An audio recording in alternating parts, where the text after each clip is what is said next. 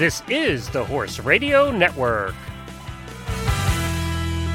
This is episode 23 of the Stable Scoop Radio Show, Eventing Radio and Rolex Kentucky 3 Day.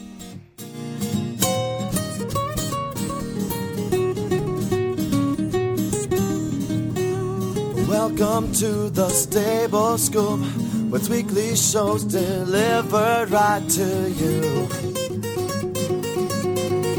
With Helena and Glenn the Geek, live from the stable, it's every week.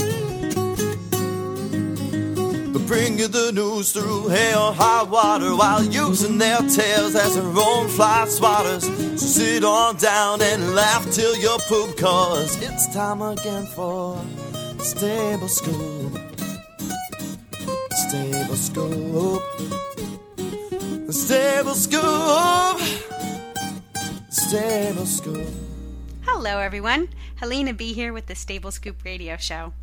We have something a little different for you today, as my co host Glenn the Geek was out sick this week and wasn't able to record today's episode of Stable Scoop.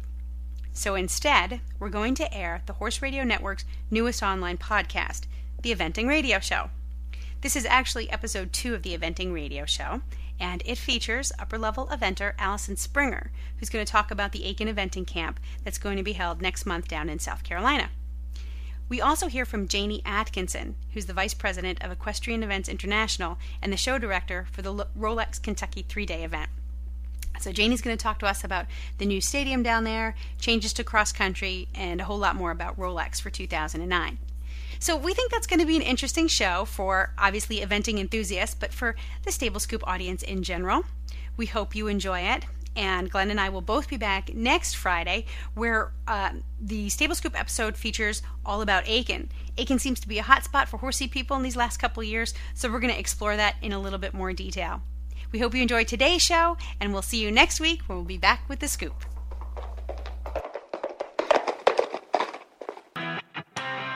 This is the Horse Radio Network. This is episode two of the Eventing Radio Show on the Horse Radio Network. Exclusive Rolex coverage with Janie Atkinson, Executive Director of the Rolex Kentucky three day event.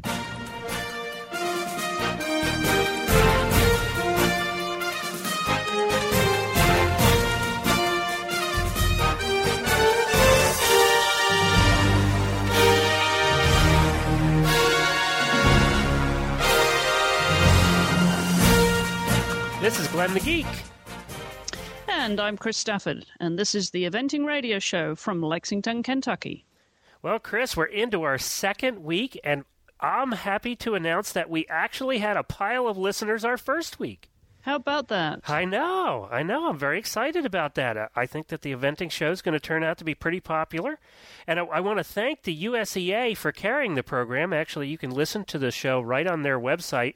And uh, Emily Daily over there, who runs their blog, has been uh, great to work with. She's a wonderful person. She writes good stuff for their blog, and, and we appreciate her carrying the show. And they're going to carry every episode uh, from now, uh, you know, through Rolex. So, so we're very excited about that, and I wanted to thank uh, Joe and Emily and everybody over at the USEA for participating. That's terrific, you know, and it's amazing how quickly through cyberspace the word spreads of something like this, where you've got such a a keen audience for uh, you know, keen in the sense that they are always looking for information and news, and there's always so much going on in the sport. So uh, hopefully that audience will build over the next few weeks as we lead up to Rolex. And I'm sure it has nothing to do with our charming personalities.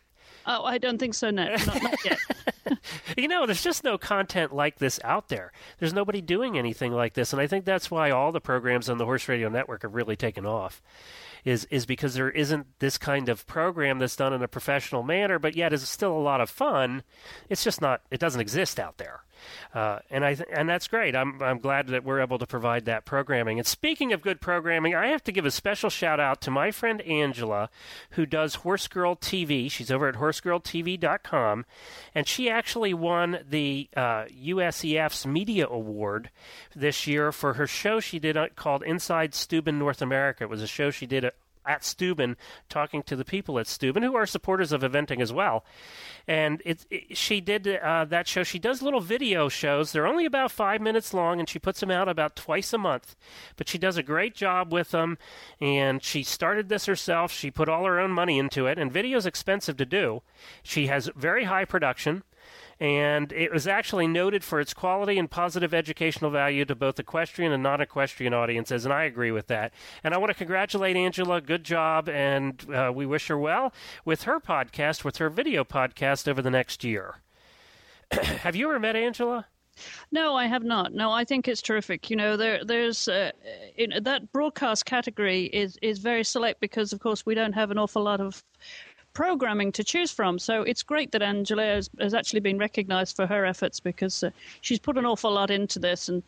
Uh, you know, to get that recognition, you know, you've got it. She can put it on her website, uh, and, and hopefully, it will attract a, a new audience to to what she's doing with those video podcasts you know, they call me. I'm I'm known as Glenn the Geek. She is truly a geek. She does a lot of most of the her own website work herself. And if you look at her website, it's very nice. Uh, and she helps with all the production here. She does have some camera people and stuff, but uh, she does almost all of it, and she does a great job. So, congratulations to her. And what do we have planned for today? Well, on our show today, we have the Rolex Kentucky three day event organizer, uh, Janie Atkinson. Janie's been uh, the event director and the uh, executive vice president of uh, Equestrian Events Inc. now for uh, for some 25 years. This will be her 25th event. So she's actually coming on, on the show today to tell us all about the lead up to this year's event. And of course, Janie's also uh, the discipline manager, the eventing discipline manager, that is, for the World Equestrian Games next year. So, awful lot on Janie's plate, and she's going to uh, come and tell us all about it. Uh, as well as uh, Janie, we also have um, Allison Springer. Uh, Allison's getting very busy right now. She's down in uh, Florida, but she and Craig Thompson are, are, planning an Aiken eventing camp, which will be a first, uh, another first on the eventing calendar. So she's coming on the show to tell us all about that. Great. And, you know, we want to remind people that we're going to be doing almost exclusively Rolex coverage with a little news thrown in and maybe a couple of occasional different interviews thrown in. But it's pretty much going to be exclusively Rolex all the way up to Rolex. And then we'll be doing daily podcasts with interviews and updates from Rolex during the event. So you have that to look forward to as well. But I just wanted to remind everybody of that. And also, you can check out all our other programming at horseradionetwork.com. We have a couple other shows I think you might be interested in and you should check them out. But for the news this week, we didn't have much. There wasn't a whole lot of new eventing news. It's that quiet time of year, but there was a very interesting story, and I have to give kudos to Peter Green, who who added hero to to his resume. And this actually came story came from Emily Daily at useventing.com apparently Peter Green was uh, driving down the road about two o'clock one afternoon, and he was driving by a dressage and hunter jumper barn in Bluemont, Virginia, and he saw a bunch of smoke coming from near the barn, and it, that was a barn that's owned by Terry Smith. And he drove in when he realized that there might be something going on there. He drove in, and, and I guess there, the way it read is there wasn't really anybody around. And what it was is he saw a Polaris Ranger, which is one of those ATVs that you carry your hay and around and stuff in. And apparently it caught fire somehow and it had erupted in fra- flames. And by the time he got there, the flames were like 20 feet in the air. Come, I don't know how this happened. Or the gas tank probably caught. The flames were about 20 feet in the air. So what he did, he drove in and saw the Polaris was sitting right beside the barn, and the flames were starting to catch the barn on fire, and there, there were horses in the barn. 18 of them actually. So what he did is he drove his brand new Ford F350 dually truck up and pushed the Polaris Ranger out of the way while it was flaming and burning. And then he he after he got it out of the way, jumped out of the truck, he ran in the barn, found a fire extinguisher, ran up to the hayloft and proceeded to put the the fire had spread into the rafters. He proceeded to put the fire out with the fire extinguisher. And apparently he had it pretty under control by the time the fire department arrived and they, they put it out. Uh, but they credit him. They said if he had not stopped, that the barn would have burnt down. and probably they would have lost horses because it had it was it had started going that fast. And apparently, it was a hot gasoline fire. You know, it would have been a very hot blaze. Our, our hats off to Peter Green for stepping in when, you know, he didn't have to, uh, but he did. Well, that's terrific. You know, it just shows uh, our event riders are they're pretty tough cookies. You know, and to take that on is uh, that that takes a lot of bravery to go into a fire situation like that. So so good for Peter. Yeah, and you know there there were about 18 horses in the barn. Apparently, by the time he got up and was doing the hayloft thing, uh, the barn manager had arrived and and a, and a farrier, I guess, and they they were getting the horses out of the barn at the same time. So it all happened for the better, and the, the owner was very happy and is very uh, appreciative of Peter Green for doing what he did. Now, on the other hand, uh, the barn only suffered minor damage, but unfortunately, there were fatalities. The Polaris Ranger was pretty much dead on arrival, and Peter's brand new truck apparently caught fire also after pushing the Ranger. So not only did he save the barn, he lost his brand new 350 dually. Well, I guess that's better than a life. Let's hope the insurance company doesn't say, "Well, you put it at risk." Uh, well, you know? yes, yes. He'll, he'll, have to talk his way through that one. Yeah. But, you know, I think you take circumstances into account. Yeah. so you said that there's some also some juicy stories, but we can't talk about them yet. Uh, we have a couple of big stories uh, to break next week. Um, one involves the World Cup, um, which is you know something that's uh, obviously the HCSBC is a very very important um, world event these days, and um, it's something that we want to put back on the map in this country. So we'll have some uh, breaking news next week on, on that front um, and another story too, hopefully coming down the pike. So, yep, we will be able to add to to this segment uh, with with more current news next week. Glenn. All right, good. Well, that just shows we're not afraid to tease people and uh, keep them coming back next week. And I also want to mention uh, one of the thing, one of the companies that sponsors our show, and we're appreciative of that, and that is EasySignsOnline.com. They've been very supportive of the Horse Radio Network as a whole, and it's spelled easy, the letters easy, signsonline.com. And what they offer is entrance signs for your farm or business. They also do uh, signs for for your car, magnetic vehicle signs, uh, vinyl banners, outdoor signs. They do all kinds of signs from the very fancy ones you see at the entrances of developments and big farms down to the smallest stall sign that you put outside your horse's stall. So they do all kinds of signs. They do a great job. They have an easy online step by step ordering process where you choose the options you want on your sign, and then there's an artist that does. Uh, customizes it and designs just what you want with your logo if you want, or you can use their stock photography. Any way you want to do it, and they'll design it for you. They'll come back to you with that design, and then they'll make the sign for you all very, very quickly.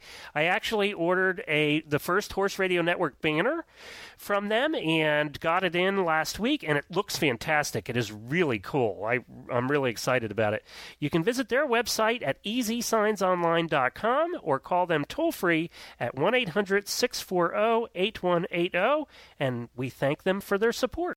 And our first um, guest on the show this week is Allison Springer. Allison, who's uh, from Upperville, Virginia, is currently in Florida uh, preparing for the spring season. And Allison's coming to tell us all about the new eventing camp that they're going to hold in Aiken in South Carolina from the 1st to the 6th of February. And uh, Allison, uh, I, I, I, believe you're really busy getting ready for this. You and Craig Thompson are uh, co hosting this with a whole week of intense programming training and hopefully a lot of fun. Uh, tell us all about it, if you would. Um, it was a great idea that um, Craig actually approached me about um, joining up with him on, and and you know it's just a fantastic way for someone to start um, their season, get a really good intro, not only to um, uh, everything that you really need to know about eventing. We're going to cover this week. Um, uh, but also a great way just to kickstart your season and, and get really prepared for your first competition, which will um, uh, will be following the following weekend at Sporting Days. But we have a bunch of lectures um, lined up. Um, we have um, a top groom that will be joining us. We also have Christiana Ober, Dr. Ober, who is a Canadian team vet who would love to come and um, talk to us about sport horse uh, management and um, we also have Katie Lou Gray, who is a fantastic equine massage therapist. She works on my horses and uh, really, really um, has helped them quite a bit um, in competing as well as they do. Um, we have um, it just I can't even remember everything we have in. It's there's so much. Uh, Abigail Lufkin, I think, is going to be a tremendous addition to this week camp because um, as a top competitor myself, um, sport the sports psychology end of things is so important to not only competing well, but also in how you train and in your day to day training of your animal. Um, so it's it's just a really exciting week. Um, I love how Craig teaches, and I think his students respond really well to him. Um, I enjoy uh, teaching riders of all levels and all different sorts of horses. So I just don't think you can do anything but learn this week. Um, yeah, listen. What what what level of rider would you say this is for? You know, it, it doesn't. It, it, we can we can tailor to every level of rider. If you were just thinking about getting into eventing, this would be appropriate. If you haven't even um, competed at your first event yet, it, it would be um, uh, very appropriate for you to join us. I think if you're um, competing already at FEI levels, um, upper level competitions, this again. Um, I think you'd you'd learn quite a bit from this week. So the, it's we're really not it's not limited to any ex- level of experience or or um, yeah, or age at all. I think under a certain age we ask um, to you know for a parent to be with them, but right. but I, it's really for everyone. And I think with a variety of levels, it, it's it's great for everyone to um, watch and learn and just absorb everything going on. And and, and what does that schedule look like for the week, Alice? And how are you dividing the time between the, the riding aspects and, and, and training aspects and the lectures and, and demonstrations, all the, the, the non riding activities? Because there's an awful lot going on there to to fill up the week. Uh, give us a yep, sense yep. of how you're scheduling that. I think you know um, yeah, on the first day. Um, it will be um, kind of more of the get to know you lessons. Um, we'll have uh, private lessons on the first day so we can evaluate um, um, horse and rider needs. Um, it, it'll be a chance for us to watch and ride and just evaluate each horse and rider combination um, on the flat and over fences. Um, and then every day at lunchtime, we'll have um, some sort of lecture as well, and then there'll also be afternoon sessions. I think on the first day we were talking about doing a photo critique, um, you know, and um, we could, you know, critique photos of riders or some of our, even some good photos that we like of riders' positions and, and just talk about, because position is so important, obviously, in all the riding that we do. So do some sort of photo critique the first day um, and we'll have uh, you know another lecture as well. And then afternoon sessions we'll do um, probably some semi-private. I think it's important for us to um, you know having that first day private evaluation so we can better find the better pairs that would work together so the lessons are going to be as productive as possible for everyone. And Allison, um, I think we should not I think we should Sorry, mention too that it, uh, you were just bringing that up, and I, uh, you had talked to me a little bit here before we started and mentioned that one of the th- cool things about this is we're not talking about 50 riders and you're going to be fighting for attention of the coaches here. You're going to get a lot of one-on-one attention. We're talking, you know, a dozen to, you know, 20 people and that's it. So they can get some attention. Absolutely. It's, you know, they're not going into a large group where nobody's going to even talk to them all week. Exactly, exactly. There, you're going to get a lot of private instruction, and um, uh, it, but a lot, a lot of one-on-one time, which is, I think, um, certainly the best way to learn. It's also good to be in some uh, group or semi-private situations because I think that's really helpful as an instructor to be talking to people as another student is working through, and everybody can see and watch um, Right. you know what other riders doing. It might be similar similar to what they themselves are doing. So that that's good to to have some group stuff, but it's all very very individualized throughout the week. There's not gonna, you know, we'll have. Um, you know, I think most every morning will be, you know, every day we'll try to do something um, private, and then there'll be some group sessions too. But it really, it's you don't have to fall into this is exactly what we're doing every day. We're really going to tailor it to what each each and every horse and rider uh, needs. So, um, one thing I'm really excited about, and a huge um, opportunity that we have, is to go over to George Gibbs's farm. Um, and it is probably the best place to cross country school in this country. It is so fabulous, um, and uh, that's where I school my upper level horses. So you have everything from very good baby, novice, um, intro type fences to very solid intermediate upper level questions, gorgeous water jumps, gorgeous footings, beautifully built and designed fences, and um, a really a really great place to be cross country schooling. So I think that'll be fantastic for everyone. You know, even even if you can't get away for the whole winter, um, you know, to to come down and have this week of intense training where you're just going to learn so much and be able to end your week with um, a competition at sporting days um, would be the best best where you could spend your week.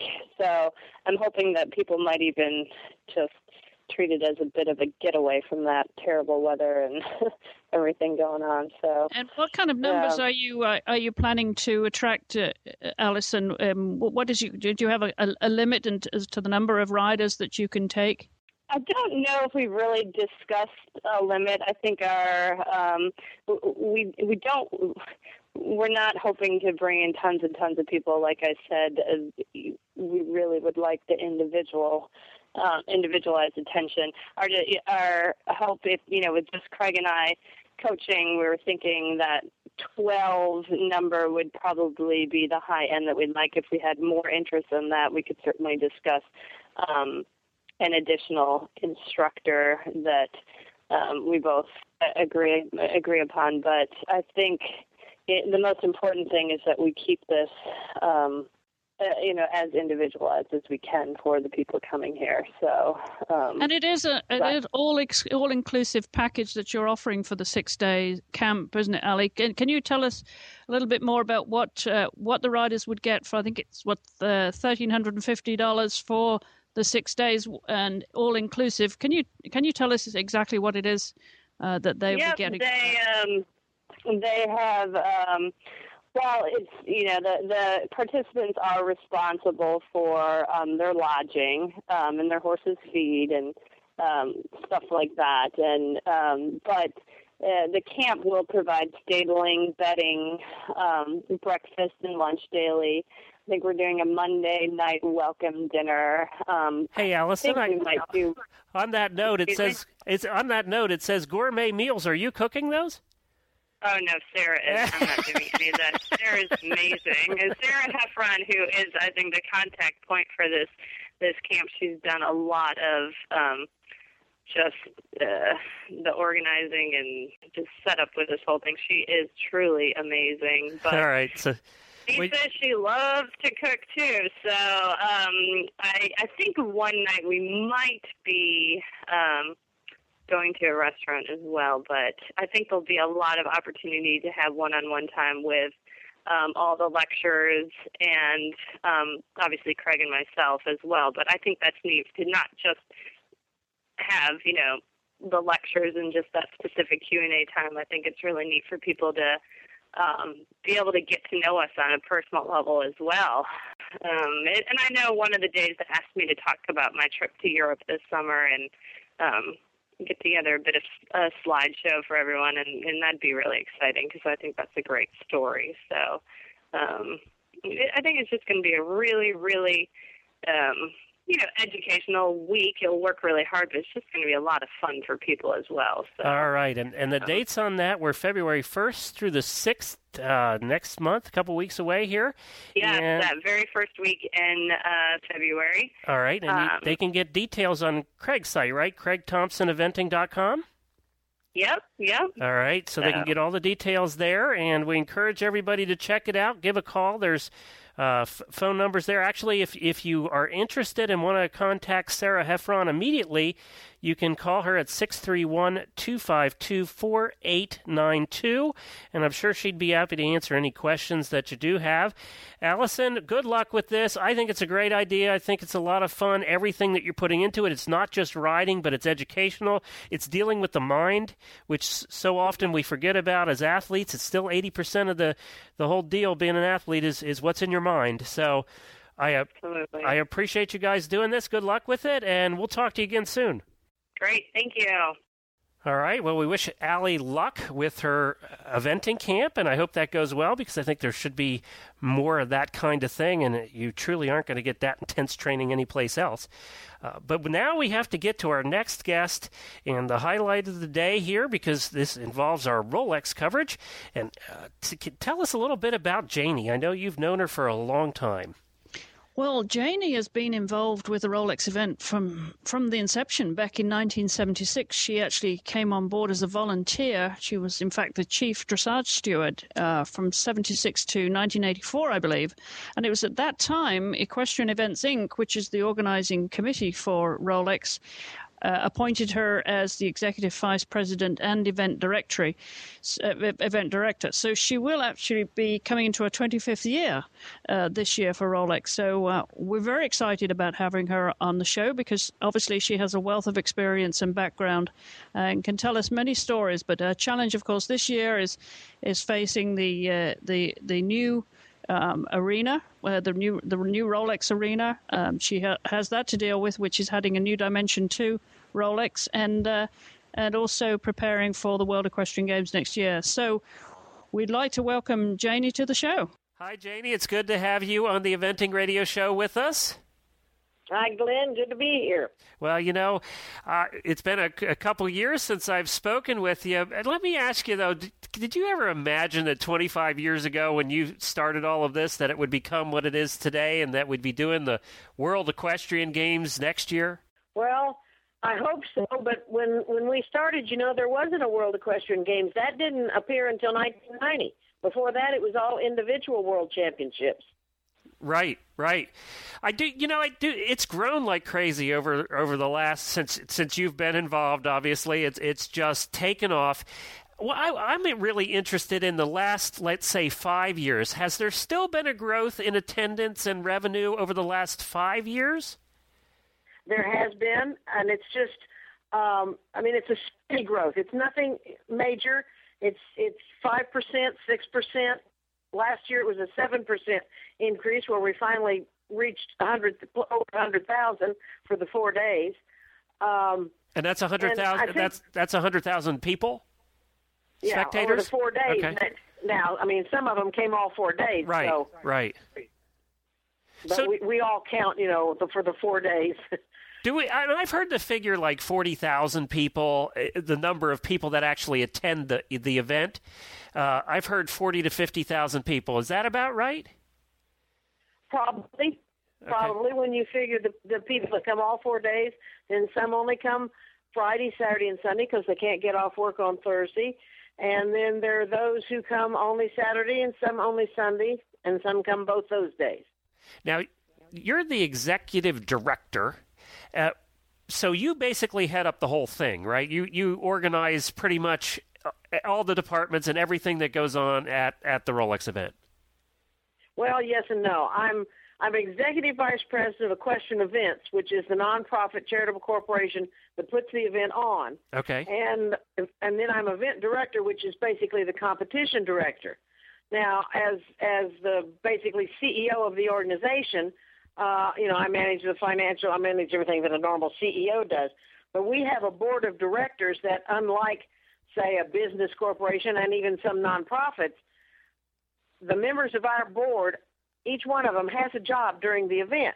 It's not the competition side; it's the other side, like hospitality, the trade fair, the three-day event souvenir shop. So our board members don't just sit there; they work. Oh, I didn't. Re- And- and- actually, I didn't realize that. Yeah, Yeah. I mean it's they they do. They all work. I mean, our, our president, as a matter of fact, is in charge of security. So she sets out all. She works with a committee and lots of other people and and some professionals, and they set out uh, the security and the parking and all this, all those plans. Now you have obviously this year you have a lot of challenges ahead of you and i just talked to i just talked to to john the director over at the horse park and he wanted me to assure you that that the uh, stadium would be done. And he said you have inquired about that a few times so yes, like once, at least once a week. Okay.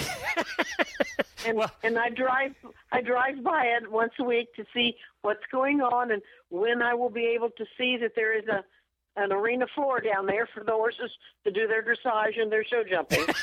well, I'll tell you what, it is looking nice. They are, and uh, we'll just let everybody know we're talking about the new outdoor stadium that's being built. That's being built as a result of the World Equestrian Games coming to the park, and they're hoping to have that done. And well, I think they will have it done. They're making pretty good progress. They're going to have that done. I'm, I'm saying that for your benefit, Jenny.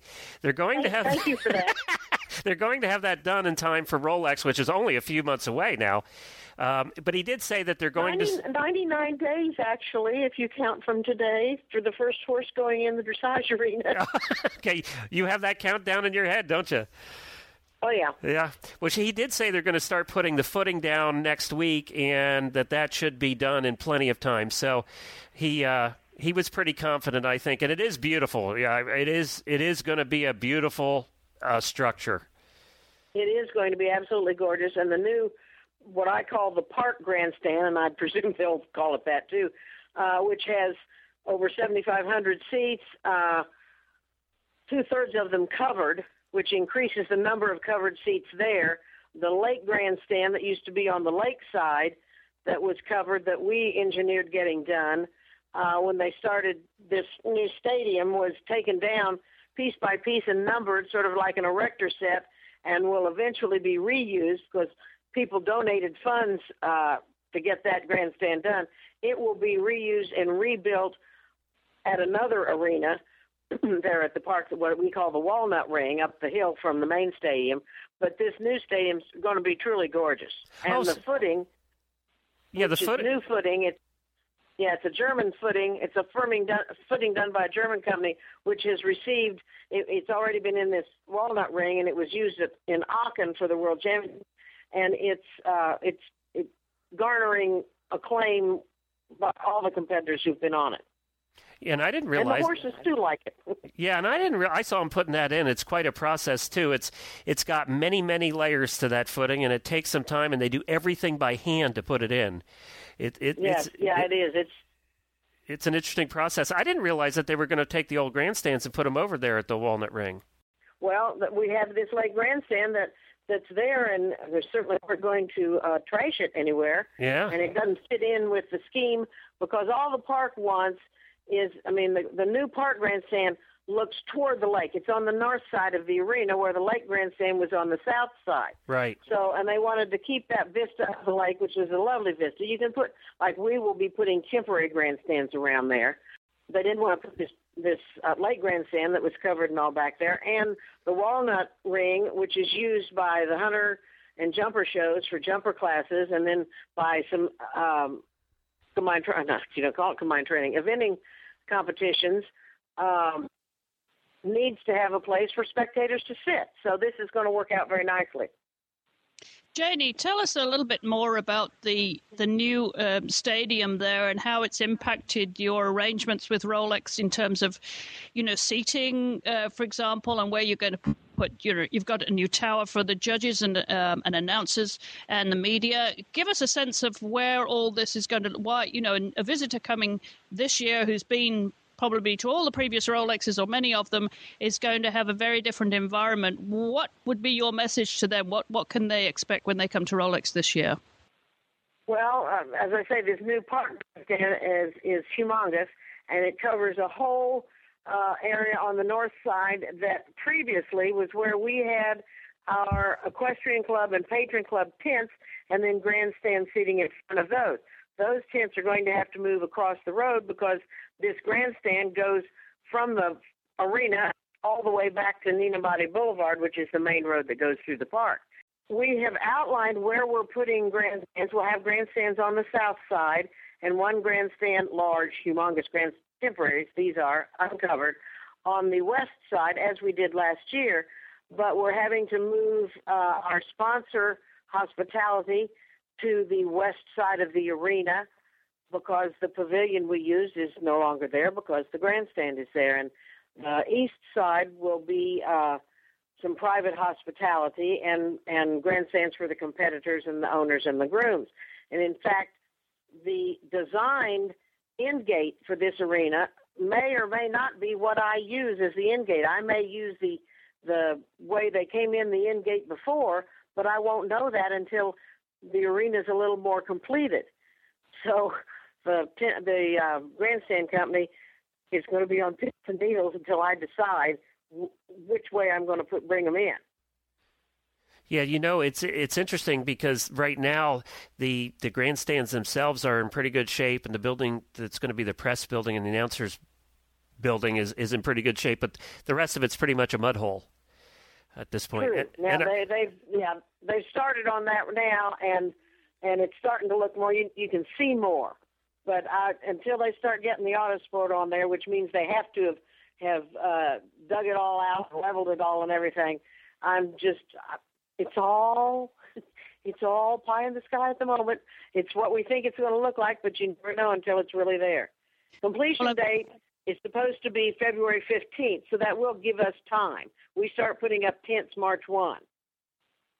Well, I'm Because sure. Ja- I'm sorry. Go ahead. Well, in the sponsor village, which is across the street, at the moment, there's a huge trench through it, and we're looking at this this huge trench and this this um, all these piles of dirt and going, oh dear. We're not worried though. We're not worried. I mean, everybody knows it has to get done by Rolex. Well, well, tell us this, Janie. How how are the ticket prices going to be affected this year by these new facilities? Well, in the, previously, the Lake Grandstand, for example, we didn't have to pay anything for those seats because Equestrian Events and and spectators and all who had donated money and Jackie Mars uh, donated a huge amount to help with that grandstand. We didn't have to pay anything for those seats. We will have to pay for seats in this new grandstand because it's owned by the park, and uh, the park always, you know, they need revenue of their own, and they're the state will have spent a lot of money on this grandstand. Um, so what we have, uh, I mean, the seats in the park grandstand are more expensive than the uncovered seats. Even the uncovered seats in the park grandstand are more because we will have to pay more on a per seat basis than we're having to pay for the grandstands that we rent. We we got off really lucky from uh, 1978 to about 1990 maybe uh, because the grandstands that were put there for the World Championships were purchased by the state of Kentucky. So we didn't have to pay anything for seats. But over the years, they deteriorated, and the safety code was tightened up. And at some, one point, the fire marshal said, These are now condemned, they must go away. That's when we had to start renting temporary grandstands because, and, and I need to make this clear uh, you all know, but but the general public may not. That the Rolex Kentucky three day event is not organized at the Kentucky Horse Park. It is organized by Equestrian Events Incorporated, as were the 1978 World Championships, which is a nonprofit charitable corporation established on, for the purpose of doing the 1978 World Championships and, and continuing on. And Rolex came in, Rolex Watch USA came in as title sponsor in 1981. So uh, it cost us a, a fair bundle to put this event on.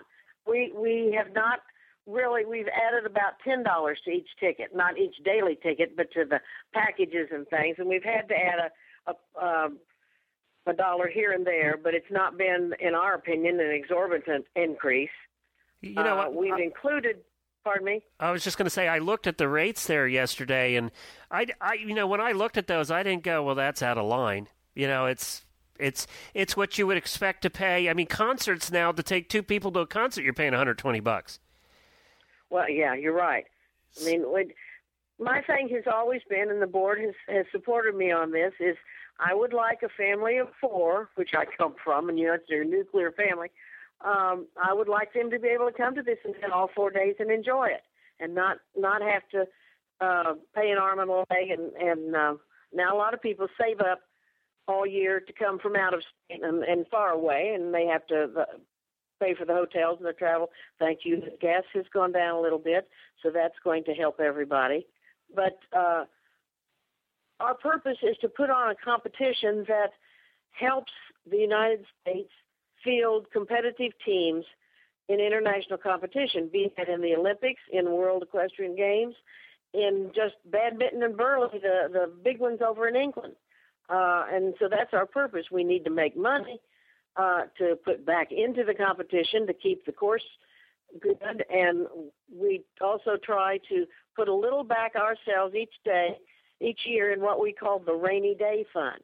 So that if we have a year, we have rain before it and are unable to put on the competition, um, we can pay everybody back with what we need to to make sure that those who have prepared for the event are not at a loss. And to that point, Janie, uh, clearly the uh, view for the spectators is going to be different this year. Tell us how this is going to impact the competitors when they ride into that arena um, and they're familiar with the old arena, of course. What are they going to uh, see that's different?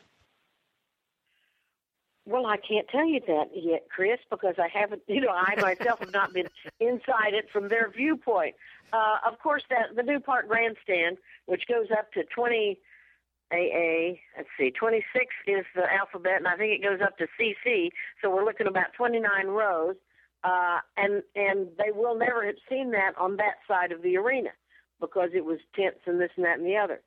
Um, so there'll be a lot new for them to see. However, what I started oh about six or seven years ago, once we put that lake grandstand up, what I started was after the horse inspection, I allow the horses to go into the arena. They cannot go in the dressage competition arena, but I, I call it the familiarization, and they can, and, and it's kind of fun to watch. We get a lot of spectators because it's everybody in there going around, and, and you know how fit event horses are, and they go in and they see these new things, and they do little wheelies and this sort of stuff. Um, but it, it allows them to uh, see the arena and for the horses to see all the spooky things and get that out of their system before they go in there for their dressage test. Because as you well know, uh, they are so fit and ready to go cross country, and that's really all they care about.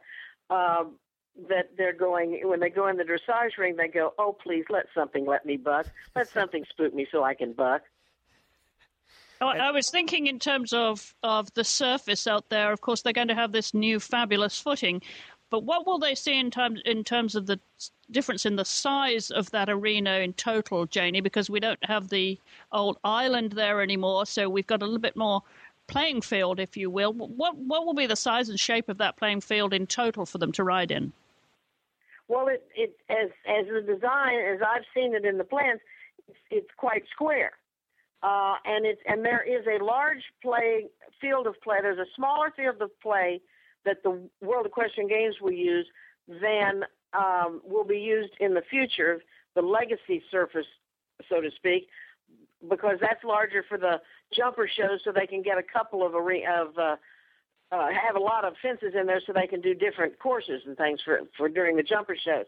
We're going to use uh, the entire field, which actually, uh, according to Richard Jeffery, who's our course designer and has been course designer for many of the jumper shows, it's not that much larger, except for the no island in there, than it was before. And we we understand that you do have a contingency plan um, in case that something should happen, heaven forbid, that the arena is not ready uh, in time for April 22nd. Uh, could you tell tell our audience what actually that contingency plan looks like for you? Well, I've always said if it doesn't get done, there is the Secretariat Polo Field, which, if anybody has ever been there, they passed on the way from the infield to the hollow complex, uh, and it's just a big old polo field that I'd have to put temporary grandstands and tents around. They're going to let you nope. use the polo field, Janie? They will if that sucker's not done. That's like sacred ground. All right. Well, no, no, no. The polo people are very good about allowing us to use it and allowing things to go over it. Yeah, They and- understand that the horse park is a multi-purpose and multi-use facility. So I assume that the uh, vendors, which is really half the reason that people come to this show, the vendors are, are they going to be in the same arrangement uh, up there on the hill and in the in the old indoor as well?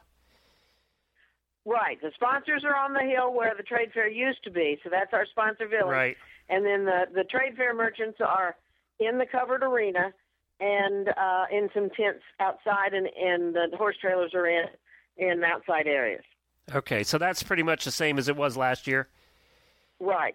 Has right. there has there been a change? Because I know there you probably did have to change the cross country course a little bit because of the arena and everything, right? No, no, no. That no, no. The the uh, distance. I mean, the area from the head of the lake jump, which of course is is one from the 1978 World Championship. Right. uh, down across down to the road and everything. That was considered sacred sacred ground. And while and so the the head of the lake is is fine as it is. Um, now they will move over a little bit where we went uh, over the warm up arena. We'll be off to the right of it or to the east of it uh, to cross through because the um, that arena has taken on a larger complex or a larger area now. But no, no, it's everything's still pretty much the same. I wanted to ask you, but- Janie, about that warm-up area because driving by there, they've they've raised the, the level of that, and it looks as if they've put drainage in there too. It looks very different. Uh, and uh, when I drove by there last week, uh, they were working on it to settle it. But what will be different there in that area? And you say it's it, it has impacted the cross-country route. Um, because you've had to bump that over a little bit. Uh, w- which side? Which side will the cross country route take now? If you're coming down from the hammock, where which side will they go? They go to the left of it, which is which they went to the left of it before, but they went over the the um, warm up. We crossed the warm up arena, but there will be a, a new warm up arena across Nina Bonnie from that one that'll be parallel to it. Uh, and this was raised because to put the Otto Sport on it, the way this the Otto Sport surface, the way it works is there's a gravel base uh, for drainage, and then um, there's these rectangular holy plastic things. Yeah, well, that, I, uh, I, they look like uh, overgrown milk crates. Yes, they do, but it's but it's a flat Yep. flat thing, and, and it's for the drainage too. And then the Otto Sport, which uh, surface, which is a, uh sand and fiber, polyfiber, and um, a bunch of other things. It's real fluffy and palomino colored, and and it's really really a nice surface. Um, goes over that, and and the the key with this surface and the the way it's constructed is the drainage. The water goes away. It just flat goes away. We've used it one year at the Walnut Ring, or we, the horse park has, and down rain and the water just goes away. There, you don't have puddles.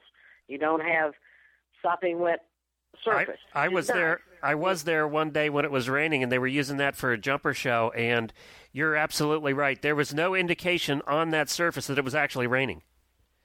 Right. And the horses just love it. It's got just enough bounce uh, for jumping. And now I've I don't I haven't even ridden on it. I never had an opportunity. I've trotted on it myself to see, and I like the the feel of it. Um, I, and I know they use it for dressage in in Germany, so I feel quite sure that that the event horses are going to think they've died and gone to heaven. Right.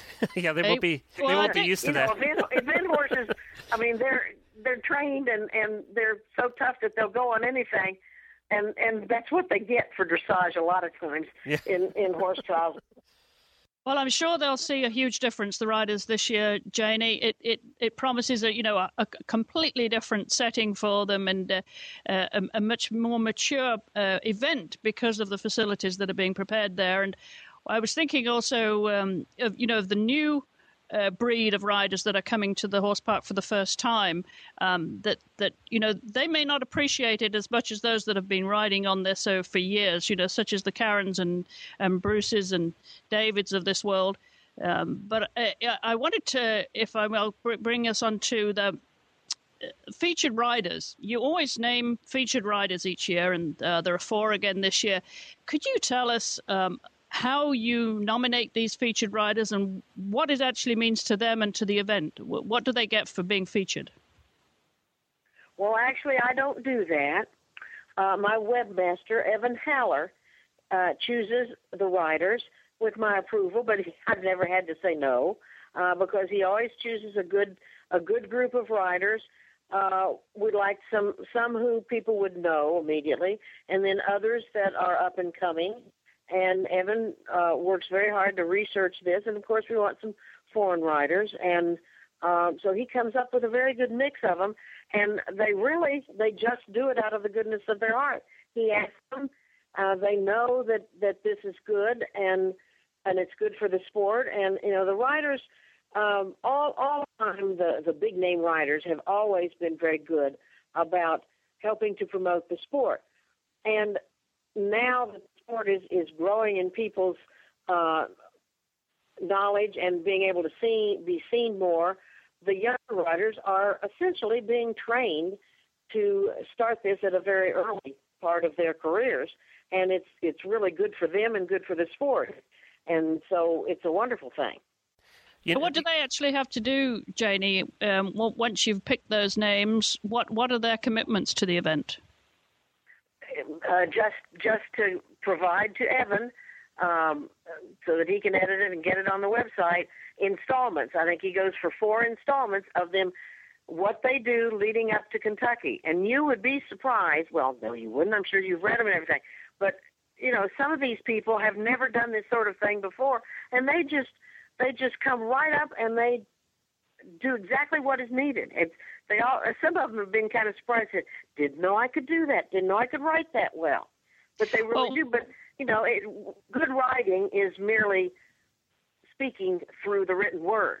And so that's what they're doing. They're telling you what they're doing, how they're getting. Well, I, that's. I mean, I, I, know that that that this uh, this is of, always of interest to get the backstories to an event, and we certainly, when when it comes to the event ourselves, as you know, we'll be covering it daily. Uh, from from the venue there, and and we certainly would like to feature your featured riders. So at some point, either leading up to the event or during Rolex, we will have them on the show. Good. That'll be great. So that'll be great. I mean, sp- you know, the, the, we have a new one. Hawley Bennett was uh, who I just love. Hawley's from Canada. I mean, she lives in California, and uh, she was going to be one, but and I don't know why she isn't, unless she's just not coming with Livingstone, her the horse she's been at Rolex with. But there's now an uh, she has recommended a new young person uh, and a rider who's never been here. Dick Zwick, I think is his name, and I'm I when I got the email about that, I said, my goodness, who in the world is that? Because I've not heard of him, so I'm going to have to do a little research on him. But, well, you know, but I understand he, he was at Fair Hill and, and is no upper and comer. Well, speaking of riders, do you, do you know how many you're expecting this year? No clue. Okay. Um, when will that come out? Expect more foreign riders than uh, I never have a clue. I okay. expect more foreign riders than ever because uh, I am told that many of them are going to come over here because they want to see the venue, ride over the ground, and uh, ride a course that's going to, that's designed by the designer Mike Etherington Smith of Great Britain, who's going to design the World Championship course. I thought that might be the sense. case. I was I was going to ask you that. I also do the 2010 radio show, the show all about WEG, and I, I thought that might be the case that all this year, through all the different trials and events that are going to go on this year, some special ones, we're going to see a lot more foreigners than than we usually do. Do you Right, have an we are, indication and- now, Janie? Do you have an indication of, of who might be coming from overseas at this point? Has anybody contacted you and said yes, we'd like to come? No, because the schedule of the competition has not, our draft schedule has not yet been approved by the FEI. Once that, which should come, you know, within the next week, once that's done, then the formal invitations, I mean, there's a procedure you have to follow, of course. The formal invitations will be sent out to the national federations, inviting them to send riders to uh, Kentucky.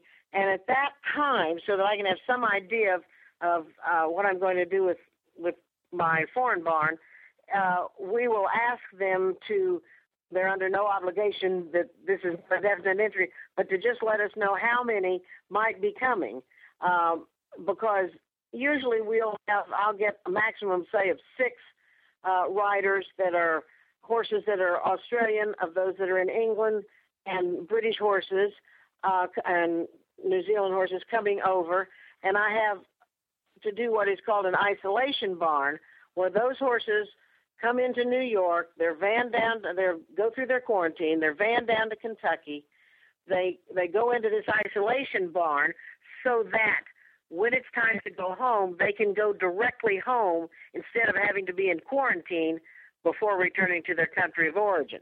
This is something that their home countries uh, is to let them get back to their home country easier. It's not a um, an American requirement, but it's something to so that they don't have to go through a 30 day quarantine before they can go home. So um, they remain in this isolation barn. They can go out just like any other normal horse. They can't do uh, have their horses touch noses to say hello with American horses, but they so they can't you know play footsie or anything like that. Right, right, right. But, um, they can uh, do this, and that way they get home. So I'm I'm asking for this information because I think I'm going to need to enlarge my isolation barn area, take in another couple of barns in some area because I believe I'm going to have more horses, and I'm just trying to to ask them to get a handle on it. Under the the rules of the International Equestrian Federation, the FEI, we're not supposed to to go directly to other national federations and Okay. talk to them until the the schedule is out and all, and then we can once Okay. once they've said something. I do. Uh, so when will you know what? When when is the final rider list posted? When is that uh, available? Uh, the entries close on March 24th. Okay. They open February 24th and close March 24th. Uh, and and I put the entries up on the website as they come in, and we have scratches, of course, and all that. Uh, but the final uh, definite entries are are required at the closing date, that March 24th date, and then um, we just see what happens, and I'll do a timetable based on that. And we, you know, we don't know who actually, and the foreign horses arrive like the Friday before uh, the event generally. Okay. Of course, with different countries coming in, we'll we'll just know more. Uh, some may come in early, some may come in a day later or something. Okay. And I, um, obviously, we're we're in a recession this year, and the worst one in a very long time. Are you concerned at all that's going to affect the gate, or even how many horses uh, show up to ride? Yes.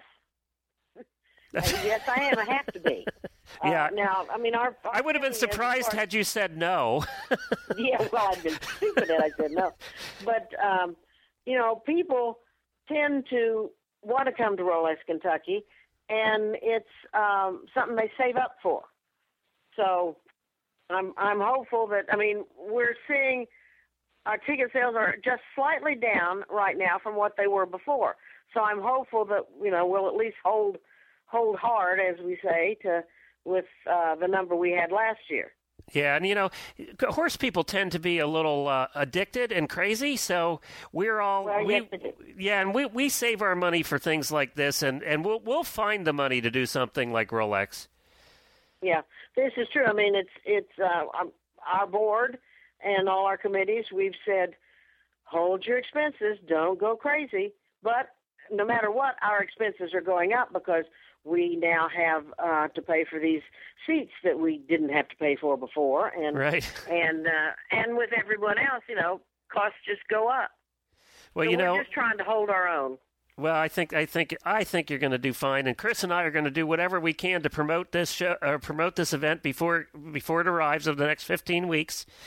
We'll we'll be here talking about it and talking to all the big players and, and the riders and the organizers and everybody. So we're we're going to have a little we're going to have some fun with it before the event even arrives as well. And I'm sure we'll be in touch with you. Uh, you know, along the way. Now, my I do, I'd be remiss being the host of the 2010 radio show to ask you really quickly how the preparations are going for the eventing for 2010. Well, it's uh, we're moving right along. I mean, we're and we're also cooperating with driving because, of course, we're going to use many of the same, or they're going to use many of the areas that we already have. Right, The, right. The the water complex, the Heather Lake Water Complex, is is almost totally brand new, much larger because driving will use it. And these are things that, that we're doing now, and basically cost wise, it's a it's a one third, one third, one third. You know, one third's Rolex Kentucky, one third's driving for the WEG, and one third's uh, eventing for the WEG to pay for this the the new areas, the hollows being enlarged to accommodate driving, and so people will see some changes this year on those complexes that will relate to the World Equestrian Games in both eventing and driving. And but what will happen is that, uh, of course, it's the same course designer for eventing uh, for Rolex Kentucky as for the World Equestrian Games, and and Derek DeGrazia has been brought on as assistant course designer to to add the American flavor and to to help in that. And, and Derek's a, an excellent course designer on his own anyway. So uh, this is going to be interesting for people this year. And where a lot of the competitors are saying, okay, I'm going to come and I'm going to know what's going on in 2010. Trust me, they won't. uh, it, it's you know, Mike. Mike is such an excellent course designer, as, as many people know. He's done two Olympic Games and the only course designer ever. He did Hong Kong uh, last year and Sydney in 2000, and um, he's he's never done a World Equestrian Games, so he's really excited about this too. Um, and it's you know we're going well. The complexes are the same, but it's sure going to look a whole lot different, even if they come in during Rolex 2010. It's going to be nothing like that when they come to the World Championships, assuming they get there. Right. So right. I mean, it's kind of fun. We're having fun with it. Good. Cool. Well, we're looking forward to it. Well, Janie, you must have lots of memories. I know this is going to be a milestone year for you 25 years as event director. Uh, tell us now what, what lies in store for you if, with uh, WEG next year. Of course, that uh, that is a whole new uh, set of plans. Uh, but what happens to Janie Atkinson after WEG? Janie Atkinson's retiring after WEG. I figure that that uh, 26, 27 years, no, 26 years for as uh, event director for Rolex Kentucky. They need new blood, um, and we're. I mean, I'll still be around. I'll I'll probably work as a consultant and all because I, I do several jobs, and we're going to need to have some different people to to fill some of those positions. Uh, of course, can't do that if we don't make a little money to pay these people, but. Um, I figure this that I'd like to ride some horses again. I, I think I still can. I was just going to say you're going to get bored, Janie. No, I don't think so. Everybody I've ever talked to that's retired said, "Well, you never, you still don't have enough time to get everything done." That's that right. And I said, "Okay, my hope always was that I would." Uh, I mean, I have three rideable horses here that are just aging and not not getting ridden, and I really do like to ride. So we're going to see like, we're going to see you out there competing again. Not at Rolex, Kentucky, but yeah, you'll see me. and it won't be just dressage. I've got one that that's coming on that he'll like to event. Well, great. Well, we know we're going to see you around the park for a lot longer, Janie. Um, just because you're ducking out and retiring after the World Equestrian Games, uh, I don't think that's going to mean anything to our visitors at Rolex because we know you're going to be a very permanent presence at the Horse Park. It's uh, it wouldn't be the same without Janie, and we are enormously grateful, Janie, for you spending this time with us on the Eventing Radio Show. Uh, as you know, we, we are new on the airways, and I think uh, by kicking it off with uh, with you, I think it gives us a, the foundation for all the future future programs where we'll be inviting a lot more guests from the organisation, riders, of course, as well, um, but taking a look at all the different perspectives that make up this wonderful event. Janie, thank you so very much for your time. Well, I, I thank you. I think Horse Radio Network's just a great thing, and I'm I'm glad to help you all. All right, hold on. And thank you, thank you very much for caring about us. Well, Chris, that was great to talk to Janie. I hope we get to have her back again before. I hope she can take a couple minutes and, and come back with us before Rolex, and I'm sure we'll we're going to track her down at Rolex and uh, get a quick interview and see how it's going there. I, I do want to mention, though, our other shows on the Horse Radio Network. The one is called the 2010 Radio Show. And this past week's episode, we had John Nicholson of the Kentucky Horse Park. He was on actually talking about about what Janie is, is hoping will be done, the new stadiums and all the construction going on over there at the park. There's currently $107 million of construction going on at the Kentucky Horse Park, and you want to hear what John had to say about it. And you can listen to that show at 2010radioshow.com. The other show is called the Stable Scoop Radio Show. It was our premiere show on the Horse Radio Network. I do that with a friend of mine by the name of Helena B out of Boston, Massachusetts, and that's a topic driven show. We do a different topic every week. And last week's show, we had a number of guests, including dressage rider Heather Blitz, talking about her life and how a Kansas girl became a a Grand Prix dressage rider, and she talks about a tour that she's doing right now in the United States as well that you're going to want to hear about. And you can find that at stablescoop.com. And be sure to listen next week. Who do we have next week on our show here at Eventing Radio? Well, we have two guests next week, uh, Glenn. We have Nigel Casserly. Nigel has been uh, providing the sound system and the announcing for Rolex for many years, um, m- more than he cares to remember. And yet, can we say uh, that Nigel's a character? Would that be an understatement? Well, I think it's fair to say that Nigel is the voice of, of Rolex, yes. and he's the, he is the voice that people listen to for the four days of competition. Um, so he's going to come on and tell us what it takes to prepare for a show of that size, and you know the sound system that, that he has to put on around the park, and he'll tell us all about that, and and what it takes to be an announcer and be in good voice for four days. And our second guest next week is going to be the Australian event rider Boyd Martin. Boyd, of course, came oh, over cool. here and was based with um, Philip Dutton yep. up in Pennsylvania. So Boyd's going to come on and t- tell us about his preparation for this uh, year's event. He's got three prospects actually for for Rolex, which he's very excited about, and uh, so he'll be on show to tell us all about that. Well, great. Sounds like a great show next week, and we'll continue to do good coverage of Rolex right through uh, right through the event itself. We're looking forward to it. We have a ton of good interviews that Chris has lined up with some fantastic riders and organizers, and not just Americans, but you know all around the world. So we're excited about it. We're excited to be here. You can check out all our show notes with the links from today's show at eventingradio.com. There's a, a bunch of links there, including about the camp and everything we discuss in the episode. You can find at eventingradio.com. You can send us a voicemail. We'd love to hear from you, and we'll play them on the show if you like. 270 803 0025. Or you can email us at geeks, G E E K S, at horseradionetwork.com. And thanks to our sponsors, thanks to Chris for sponsoring, and also easysignsonline.com. Check them out for all of your sign needs. We'll see you again next week, Chris. and we'll look forward to it.